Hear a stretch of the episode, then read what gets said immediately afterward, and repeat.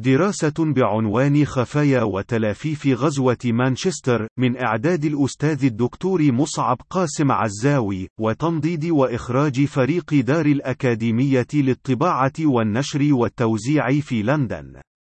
سؤال ضاغط وملح أفصح عن نفسه في خاطر كل متابع مدقق لصيرورة تراجيديا فاجعة تفجير مانشستر في الثاني والعشرين من مايو المنصرم في سياق عملية تقديمها وعرضها في وسائل الإعلام المتسيدة في بريطانيا وكل من يأخذ عنها نقلا ببغائيا مفاده هل كان المتهم سلمان عبيدي معروفا من قبل من قبل الأجهزة الأمنية والشرطية في بريطانيا؟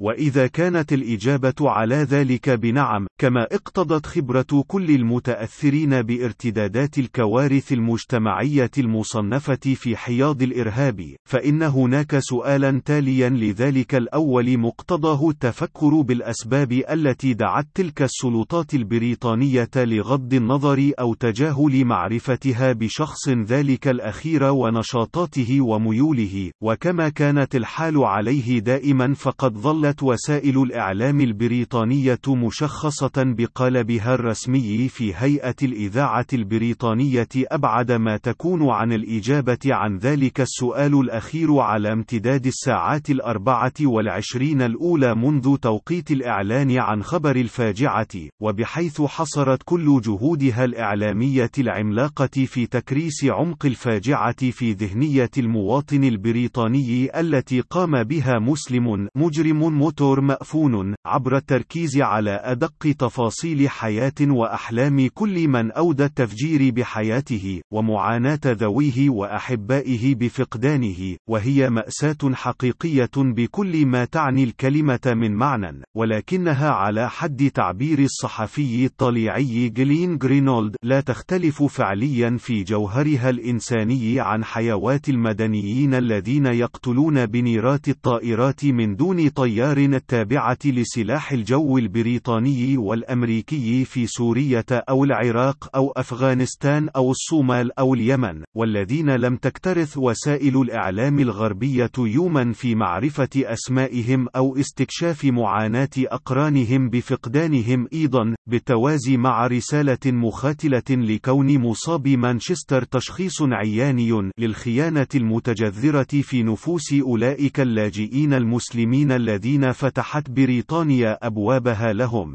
لينقلبوا عليها ويصبحوا قتلة أبنائها ولم تتسرب بواكير الإجابة عن تساؤلنا الأول الضاغط إلا في صحيفة الاندبندنت وليس في هيئة الإذاعة البريطانية وبعد مرور يوم كامل تقريبا وانقضاء الساعات التكوينية الأولى للوعي الجمعي والرأي العام البريطاني لماهية الفاجعة وترسخها في ذهنية المتلقي العادي لها الذي يميل إلى التبسيط في معظم الأحوال، فظهرت بأنها عود على بدء وترنيمة اليمين المتطرف ممثلا بالائتلاف غير المعلن بين حزب المحافظين الحاكم في بريطانيا وأقانيمه من التكوينات العنصرية التي لا تكاد تبذل جهدا لإخفاء هويتها شبه الفاشية في كرهها للمهاجرين الملونين عموما، وخاصة العرب المسلمين منهم الذين شكل معذبوهم من اللاجئين السوريين والفلسطينيين وقود الخطاب الفاشي لرئيس حزب الاستقلال البريطاني نيجل فاراج إبان استفتاء انفصال المملكة المتحدة عن الاتحاد الأوروبي والتي أتت فاجعة مانشستر لتكون بمثابة دليلهم القاطع على الإرهاب الإسلامي الذي يتأهب لاجتياح القارة الأوروبية وبريطانيا والذي لا بد من استئصاله بكل طريقة ممكنة، فأتت إجابة صحيفة الاندبندنت على تساؤلنا الجوهري كما كان متوقعا حيث كان سلمان عبيدي معروفا للأجهزة الأمنية،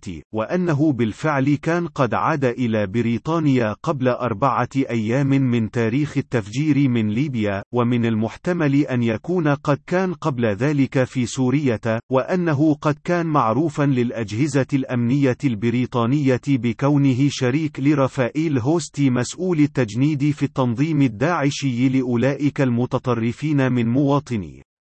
المملكة المتحدة، وخاصة من مدينة مانشستر، الراغبين بالسفر للحرب مع التنظيم الداعشي في سوريا والعراق، وهي المملكة المتحدة، الدولة الأمنية بامتياز، التي يفوق فيها عدد كاميرات المراقبة عدد المواطنين فيها، والتي تتجسس قانونيا على كل همسات وسكنات وتحركات مواطنيها في هواتفهم المحمولة، واتصالاتهم عبر شبكة الإنترنت، وتربطها بالبصمة الصوتية لصاحبها التي لا يستطيع تغييرها إن تحدث عبر هاتفه أو حاسوبه. أو غيره، وهي التي تمتلك جيشا من المخبرين، وعناصر الشرطة الذين يشترط لتجنيدهم بحسب تسريبات صحيفة الإكسبريس معرفة لغة ثانية وإتقانها غير اللغة الإنجليزية للقيام بواجبهم الأمني التحليلي لمضمون مكالمات الأشخاص الواجب مراقبتهم، ليس فقط بشكل آلي كما تفعله الحكومة البريطانية مع كل مواطنيها، وإن إنما بشكل بشري كمثل ذلك الذي اعتادت القيام به كل المخابرات العربية مع مواطنيها المستباحين، ولكي تكتمل الصورة المريبة أتت التسريبات الزلزالية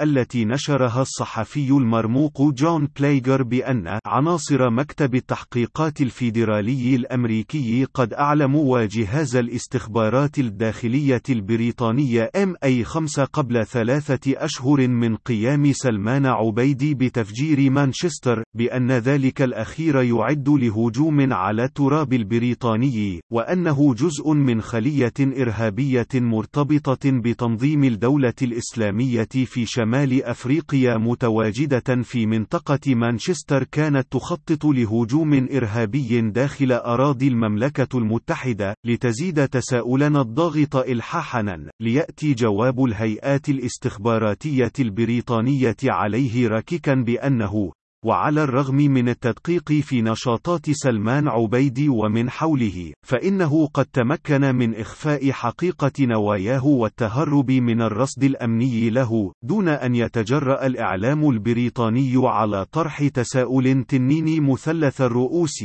لم يعد من الممكن التعامي عن وجوده العملاق أمام ناظر كل متابع مدقق، شعبته الأولى تساؤل عن الكيفية التي تمكن بها عبيدي من الاستحواذ على المواد الأولية لصناعة القنبلة التي استخدمها في التفجير في أربعة أيام، وثانيها استفهام لماذا لم يقم أحد باستجواب عبيدي وفقا للفقرة السابعة من قانون مكافحة الإرهاب في المملكة المتحدة لدى عودته الأخيرة من ليبيا، وقبلها من ألمانيا كما أعلنت الشرطة الألمانية مؤخرا، وهو القانون الذي أصبحت السلطات الأمنية الأمنية البريطانية تتفنن في استخدامه للتحقيق مع كل مواطن بريطاني يعود إلى بريطانيا، وذنبه الوحيد بأن اسمه يشي بأصوله العربية أو الإسلامية، وآخرها تساؤل محوري عن الكيفية التي رفعت بها رئيسة الوزراء البريطانية الحالية عندما كانت وزيرة للداخلية في العام 2011 كل أشكال الحظر والإقامة الجبرية عن عناصر الجماعة الليبية الإسلامية المقاتلة، والتي مثلت الشبكة التي استند إليها عبيدي في نشاطاته داخل بريطانيا بحسب التسريبات الأمنية الأمريكية، وعن الأسباب التي دعتها لإعادة جوازات السفر البريطانية لهم، وعدم تفكرها بإعادة تطبيق الإقامة الجبرية والاحتفاظ بجواز سفر عبيدي احترازيا كما كانت تفعل في السابق ولا زالت تفعل مع الكثيرين لأسباب معلنة أو غيرها بعد تسلم أجهزة مخابراتها للتحذيرات الأمنية الأمريكية السالفة الذكر. أتت فاجعة مانشستر في توقيت استثنائي حرج، وقبل أيام قليلة من موعد الانتخابات التشريعية البريطانية، وفي نفس اليوم الذي أظهرت استطلاعات الرأي العام تقدم المرشح العمالي جيرمي كوربين في إقليم ويلز بما يقارب 44% من أصوات الناخبين فيها الذي طالما تفنن اليمين العنصري البريطاني، وحزب المحافظين البريطاني. البريطاني بنعته بأنه صديق الإرهابيين الفلسطينيين وهم يعنون حركة حماس وأوليائها من عامة الشعب الفلسطيني وهو فعلا لم يكن إلا صديقا لكل المفكرين المظلومين سواء من البريطانيين أو غيرهم. وهي مصاب جمعي جلل لم يسفر إلا عن زيادة تعميق الميول العنصرية الكارهة للأجانب والمسلمين لدى جماهير الناخبين من عامة الشعب البريطاني، وهو ما يصب فعليا لمصلحة حكومة اليمين المتطرف وزيادة تقبل خطابها الغوغائي الشعبوي، وأكاذيبها المختلقة، للاحتفاظ بأي شكل كان بزمام السلطة في بريطانيا. وواقع المقام الكئيب هو أنه قد يستقيم لأي مراقب حصيف التفكر في سياقه بما قد يشي بمؤامرة خفية الخبايا، عمادها منهجية، غض النظر عما قد يدرأ الخطر الأكبر بخطر أصغر منه بحسب ظن وعقيدة اليمين المتطرف البريطاني، ومن لف لفه في كواليس الدولة الأمنية البريطانية العميقة، حتى إن اقتضى ذلك التضحية ببضع عشرات من حيوات الأبرياء وهو مقام سوداوي قد يستوي فيه استحضار مقال الزباء مليك العرب العماليق لأمر ما جدع قصير أنفه لندن في الخامس من يونيو 2017